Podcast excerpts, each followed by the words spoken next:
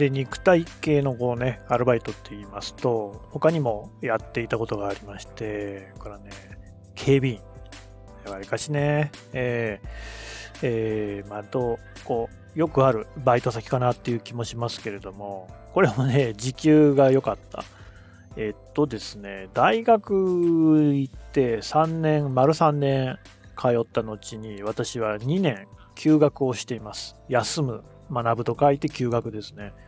つまり大学に席を置きながら、一切授業には行ってなかったんです。なんで私は大学に6年かけて卒業していますけれども、これもね、特に親に相談もせずにやってますが、で休学している間は名古屋の実家に戻り、アルバイトをひたすら毎日してました。これはお金を貯めるためですね。私はあの世界旅行をしたいと思っていまして、バックパッカーというものになってやろうと思っておりましたから、そのためには資金が必要であろうと。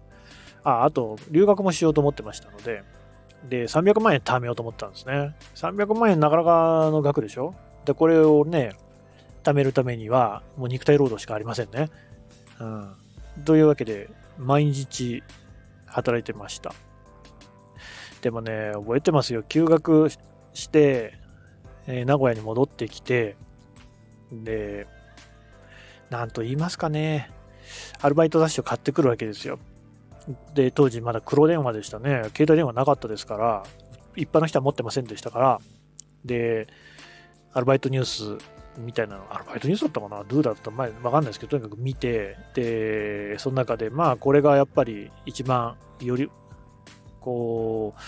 お金がたくさん儲かりそうだなっていうのが警備員だった。電話をする。このね、電話をするね、受話器のね、ダイヤル、黒電話なんで、ね、ダイヤル G 個 G 個回すんですけど、これがね、なかなか手が動かなくってね、あれ待てよ、ダイヤルじゃないか、もう当時、プッシュホンだな。プッシュホンではありましたね。だけど黒電話だったな。黒じゃないしね。なんかベージュの色でしたけど、いろいろ違うじゃないか。うんま、でも、あの、据え置き型の電話機だったってことですね。で、プッシュホンかけて電話すると。で、社社長が多分出ましたね。そんなジムなんかね、社長が一人でやってるようなちっちゃい会社なんですよ。そこはね、ある、まあ、東海地方、東海地方というか全国的にもよく知られている企業の子会社で、そのが会社の警備を全般を担うっていうね。で、うん、その会社だけじゃなくて、他の警備の仕事もやりますよと。警備が必要な会社なんですよ。工場がたくさんあるので、必ず警備員は必要なんですね。とりわけその火事なんか出ないか、不審火とか起きると工場は大変ですから、それはすごく気を使ってるんですね。っていう、そういう警備の傍らで、えー、余った人員というのは他の現場に出すっていう、そういう仕事でね。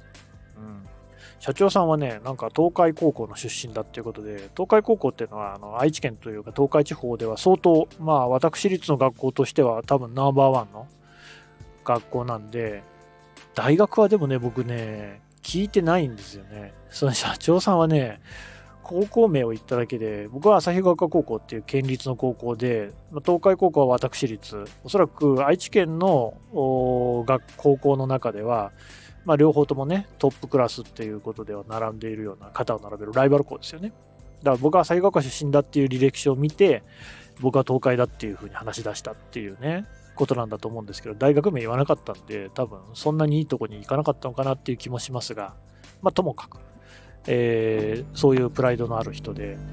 だからおそらくは親会社の方に就職をして、で、出世コースから外れて、系列会社の社長に収まったっていう、そういうタイプの人でしょうね。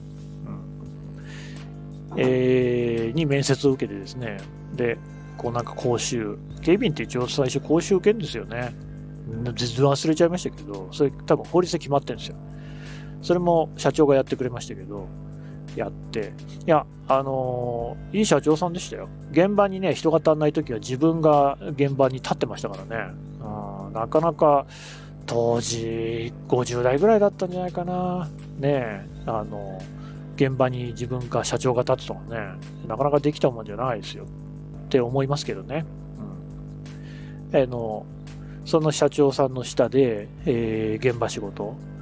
まあ、警備員のバイトはしかし若者でやってる人は全然いませんでしたね。だいたい見回りを見渡すと、おじさんかおばさん。そう、あの、女性もできるんですよね、警備員ってね。街中で見ませんか、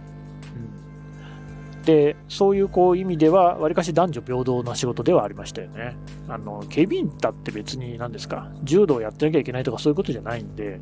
多かったのはやっぱり、そういう、もともとのね、工場の見回り。ただ、これは私は、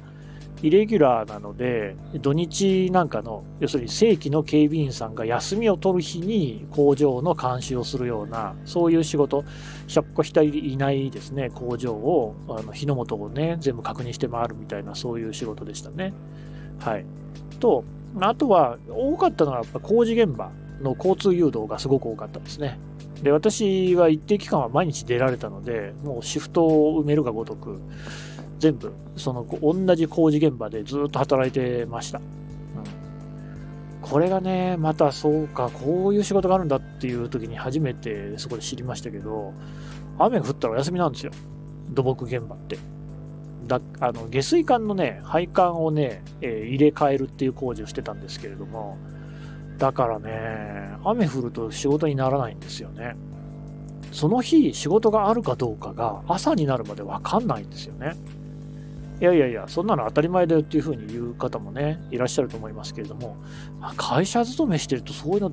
てわかんないですよね。建設作業員、建設作業員も会社員の人もいるけど、建設作業員と連動して警備員って働きますからね。いやー、そっかーって思いましたね。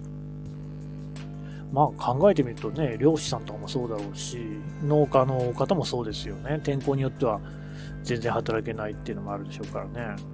なかなかその土日がね、綺麗に休めるっていう人ばっかりじゃない。もともとそうですよ。ね。おまりさんだって電車の運転手さんだって休めませんけど、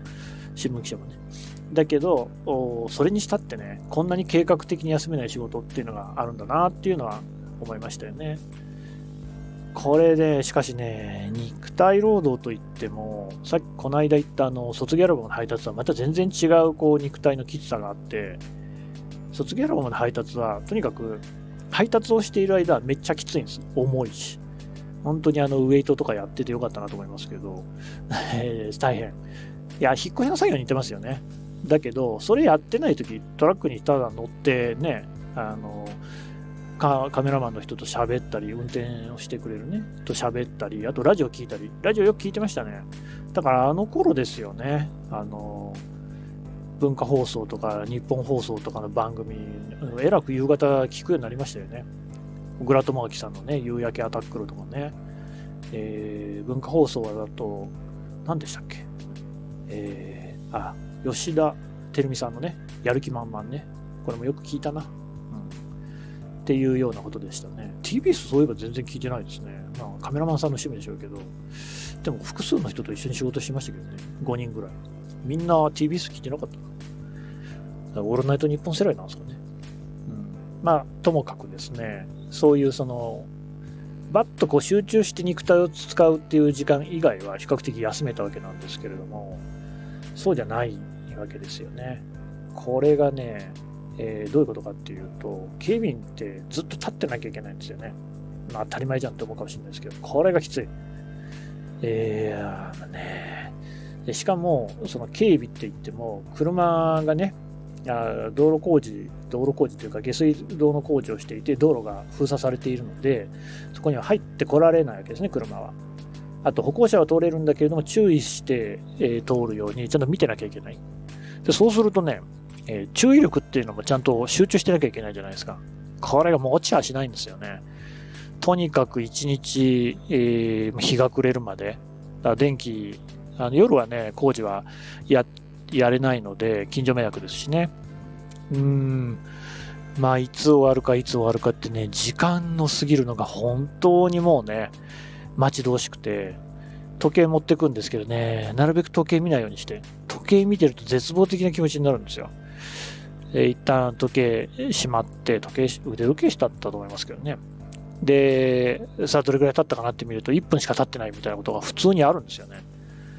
これがね、ほんと絶望的な気持ちになりましてね、とにかく早く時間が過ぎないかなっていう、そればっかり思ってましたね。うん。世の中にはそういう仕事があるということもね、身に染みて分かりましたよね。だから私、その、会社員として就職するのはまだだいぶ後ですから、仕事っていう労働というものとの出会いっていうのはそういうことなんですよね。なんか、普通多分、えー、私と同じ大学行ってる人たちはあんまりやんないんじゃないかな。それこそ塾講師とかでも全然、稼げますからね。なんで肉体労働したんだろうな。ちょっとよくわかりませんけど、まあ単純に稼ぎが良かったってことだと思いますね。はい。今回はね、こんなところで。